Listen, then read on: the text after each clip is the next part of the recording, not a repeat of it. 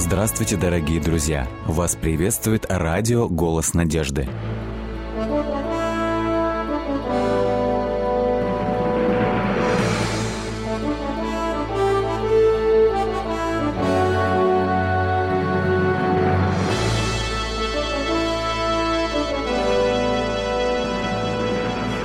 Вас приветствует радиотелецентр «Голос надежды».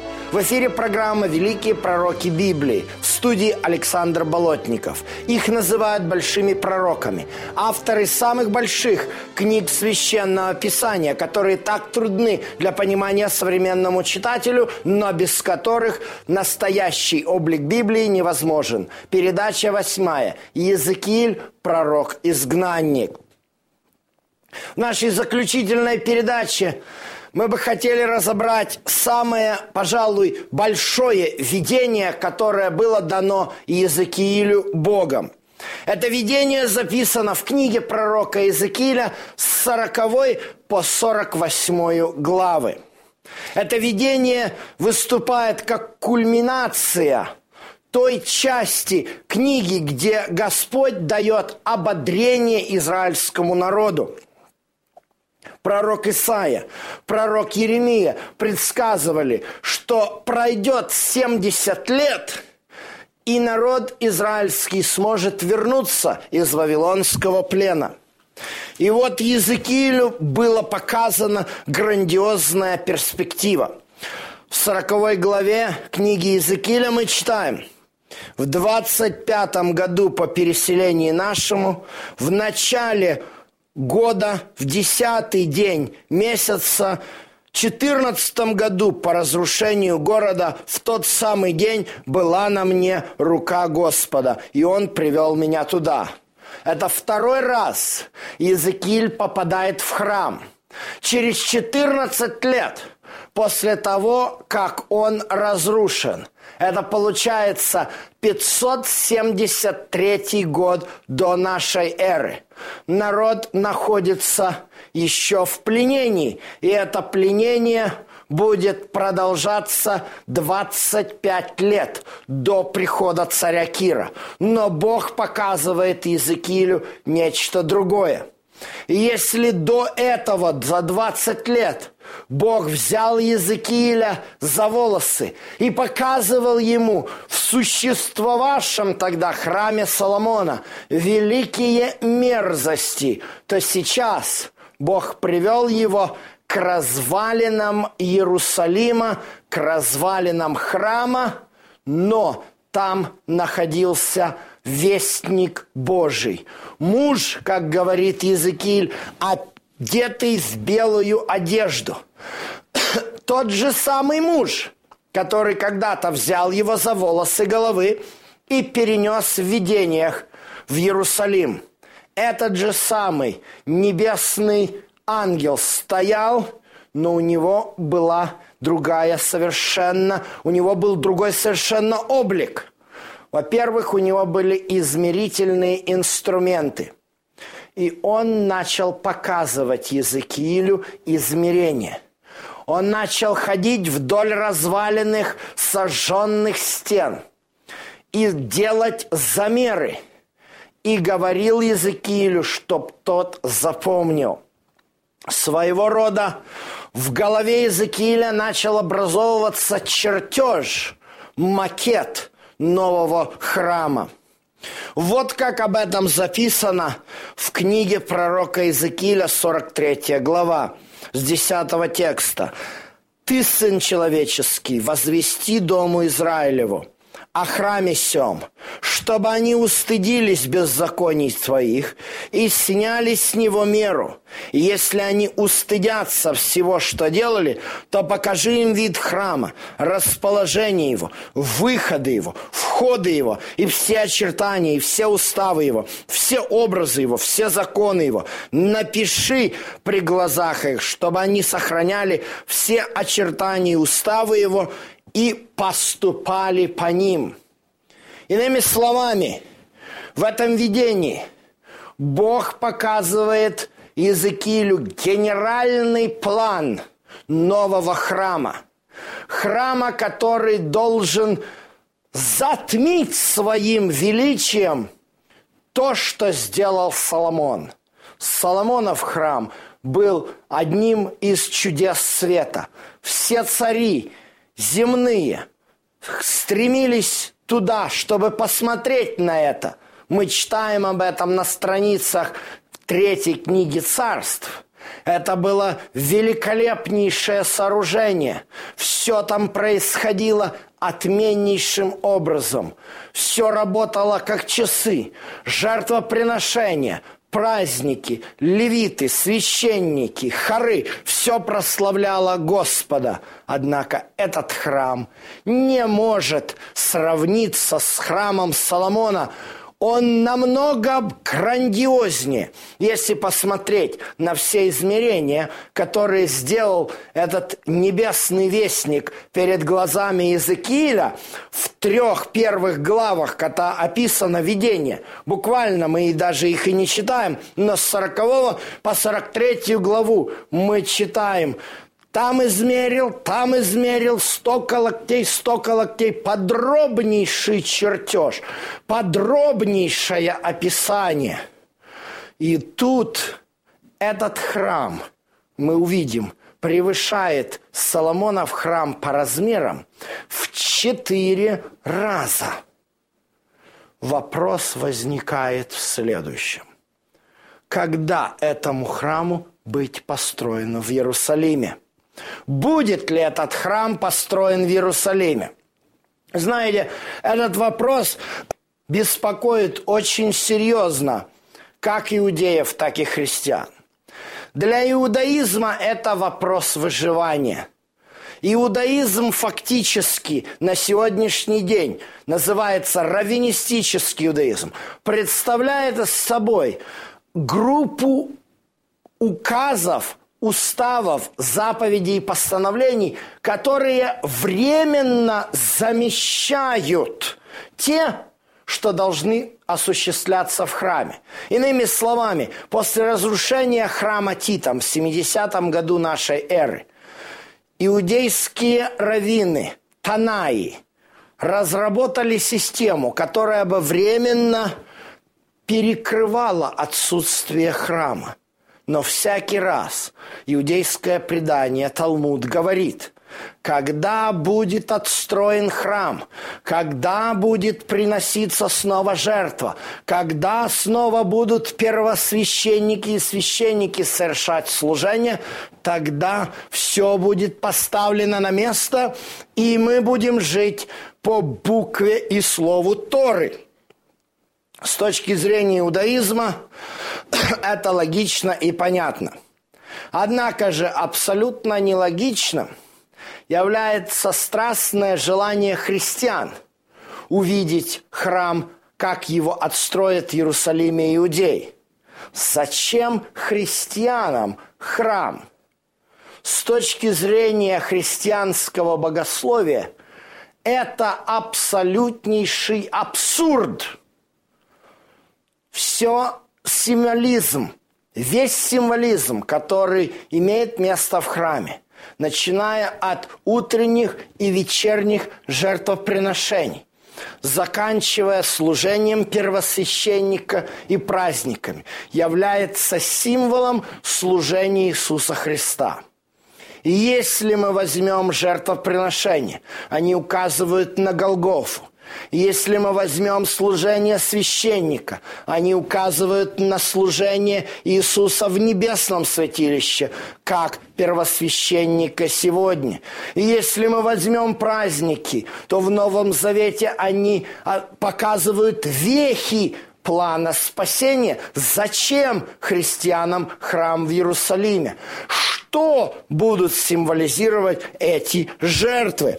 Удивительно, но факт – если мы посмотрим на размеры жертвенника, который в книге Иезекииля указан, то жертвенник нового храма, который, да, размеры которого были даны Иезекиилю, превышают в трехмерном объеме жертвенник Соломонового храма чуть ли не в восемь раз.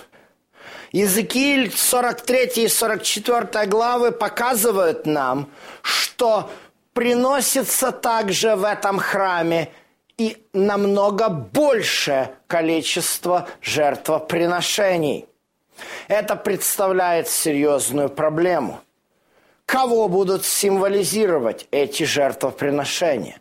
Более того, и для иудаизма это представляет огромную проблему. Во-первых, до сих пор не ясно, кто в этом храме будет первосвященником. Мне неоднократно приходилось беседовать с Равином Гликом, который является директором Института по восстановлению храма. Это очень интересное учреждение. Еще в начале его основания Э, один украинский известный бизнесмен Вадим Рабинович пожертвовал огромнейшую сумму денег, за которую было восстановлено огромный семисвечник Минора, который сейчас установлен под бронированным стеклом напротив стены плача. Это натуральная величина. После этого были восстановлены в нескольких экземплярах натуральную величину все сосуды храма и одежды первосвященника. Удивительно, что мне пришлось спрашивать у Равина Глика, кто же жертвует деньги на строительство этих всех, э, на воссоздание этих всех элементов храма. На что я получил весьма неожиданный ответ. Оказывается, более 40% пожертвований поступает от христиан и христианских организаций Запада. Однако же мне известны, э, как используются эти идеи о восстановлении храма в христианских проповедях. Очень часто мне приходится слышать, как христианские проповедники, призывая поддерживать это строительство, ссылаются на то, что пророчество Иезекииля должно исполниться – Однако я задал Равину Глику вопрос. Скажите, пожалуйста, а по какому плану вы будете строить этот новый храм? По плану, записанному в Торе, как у Моисея, по плану, записанному в третьей книге царств, как у Соломона, или по плану, записанному в книге пророка Иезекииля. Его ответ меня шокировал. Ни по тому, ни по другому, ни по третьему.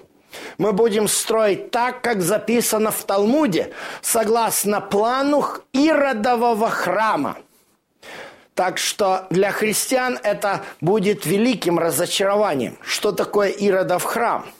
Иродов храм – это реконструкция того храма, который построил Зарававель и его последователи в 515 году до нашей эры по выходе иудеев из Вавилонского плена.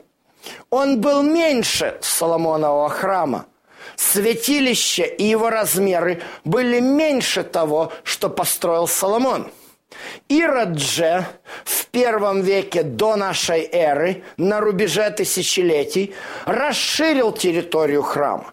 Он не менял ничего во святилище, но он добавил помещение, добавил площади вокруг храма, построил грандиозную галерею, которую назвал «Двор язычников» и обустроил женский двор. Именно по этому плану идут сегодня специалисты из института храма, когда они делают подробнейший чертеж – готовы к строительным работам, как только сигнал будет дан. Еще одну вещь не понимают христиане. Сигнал будет дан.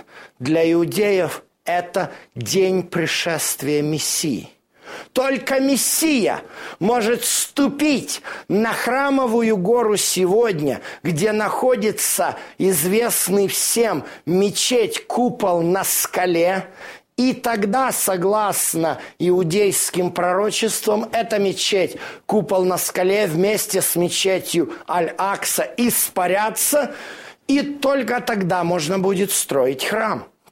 Дело в том, что ни один иудей не сможет ввести никаких строительных работ на Храмовой горе.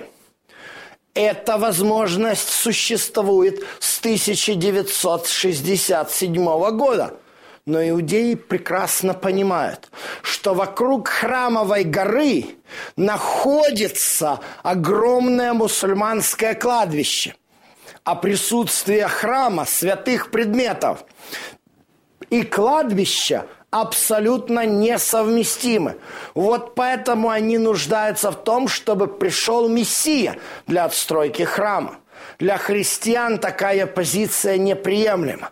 Согласно богословию христианскому, которое проповедуется сегодня на Западе, сначала иудеи должны отстроить храм для того, чтобы там воссел антихрист – вот какие происходят нестыковки. В чем же дело? Давайте посмотрим внимательно, что произошло, когда иудеи вышли из Вавилонского плена. Потому что Иезекииль, он говорит это пленным иудеям, которые должны будут вернуться и по этому плану строить храм. Вот что нам написано в книге Ездры, третья глава и двенадцатый текст. Когда было заложено основание храма, вот что произошло. Многие из священников и левитов, и глав поколений, старики, которые видели прежний храм, при основании этого храма пред глазами их плакали громко – Почему? Потому что этот храм был меньше, чем даже храм Соломонов. Что произошло? В чем дело? Очень просто. Когда-то известный мультфильм говорил о том, как вы яхту назовете, так она и поплывет. Какое основание, какой фундамент у дома будет заложен, такой будет построен и дом.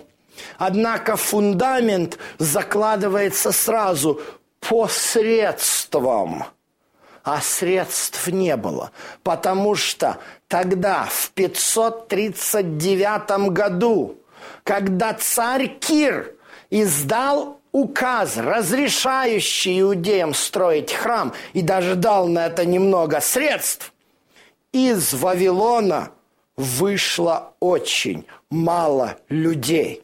Поэтому лидеры иудейские, Зарававель и его помощники рассчитывали посредством, которых не было. Вот такая вышла неприятная ситуация – к большому сожалению, опять у народа Божьего не хватило единства, собраться вместе в единый кулак для того, чтобы выполнить поручение Божье. И поэтому храм этот отстроен не, как, не был никогда.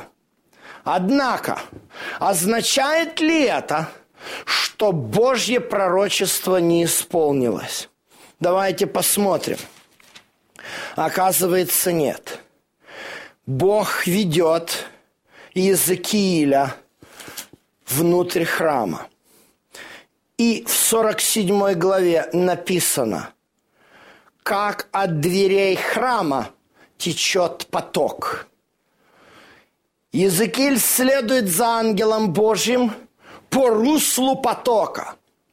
И постепенно этот поток становится глубже и глубже. Это удивительно. Дело в том, что самая большая проблема Иерусалима – это его водоснабжение.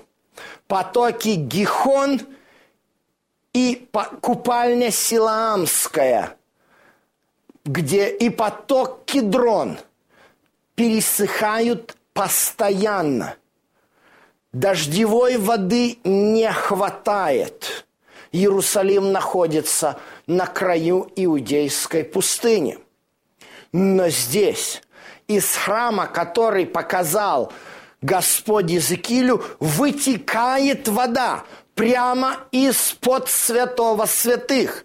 Обильный поток воды, который течет на восток через Иудейскую пустыню.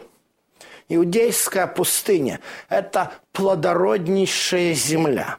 Ее проблема лишь одна – на нее выпадает вода в течение нескольких месяцев с такой интенсивностью, что ничего не успевает произрасти.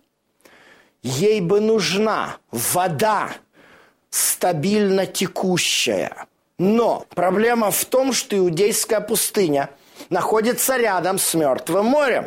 А Мертвое море образовалось в результате суда Божьего над Содомом и Гоморой – вот в чем проблема. Оказывается, и храм Языкииля невозможно до конца отстроить человеческими руками. И никакие средства, никакие пожертвования не смогут оросить иудейскую пустыню так, как ее орошает этот поток. Написано, что вокруг потока растут всякие плодовые деревья – и пустыня становится плодородной. Этот поток впадает в самое мертвое море, в буквальном смысле этого слова. В воде этого озера, самого низкого на земле, самого глубокого на земле, не водится ни одно живое существо. Но здесь, в книге пророка Иезекииля, нам сообщается, что там будут стоять рыболовы и ловить рыбу, происходят кардинальные изменения на иудейской земле. Однако точно так же, как Исаия в своих последних главах – говорил о новой земле и новом небе в границах государства Израиль, точно так же, согласно пророчеству Языкииля, эти изменения касаются только границ государства Израиль. Господь желает совершить большее. Господь переносит пророчество Языкииля – и расширяет его в книге Откровения. Посмотрите, как записано нам в книге Откровения слова Иоанна о новой земле. И показал мне чистую реку воды жизни, светлую, как кристалл, исходящую от престола Бога и Агнца. Среди улицы его, по ту и другую сторону реки, древо жизни, двенадцать раз приносящее плоды, дающее каждый на каждый месяц плод свой. Точно такие же слова написаны в книге пророка Иезекииля. Но теперь это касается не маленькой крохотной территории Иудеи, которая по замыслу Иезекииля, точно так же, как и по замыслу Исаии, должна была стать моделью и образцом для всей земли. К сожалению, народ Божий не смог достичь той планки, которую ставил перед ними Бог через пророка Исаию и пророка Иезекииля. Однако сам Господь приходит на землю, умирает за грехи каждого из нас. И это великое преобразование станет возможным не на маленькой территории, но на всей земле будет этот поток, дающий нам дерево жизни, возвращающий нас к жизни полноценной и вечной с нашим Господом.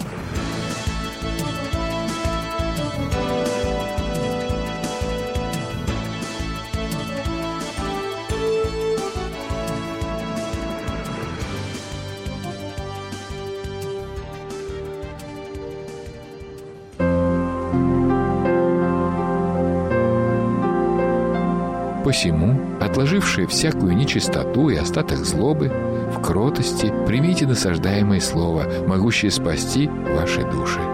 Но кто вникнет в закон совершенный, закон свободы и прибудет в нем, тот, будучи не слушателем забывчивым, но исполнителем дела, блажен будет в своем действовании. Послание Якова, 1 глава, стихи 21-25.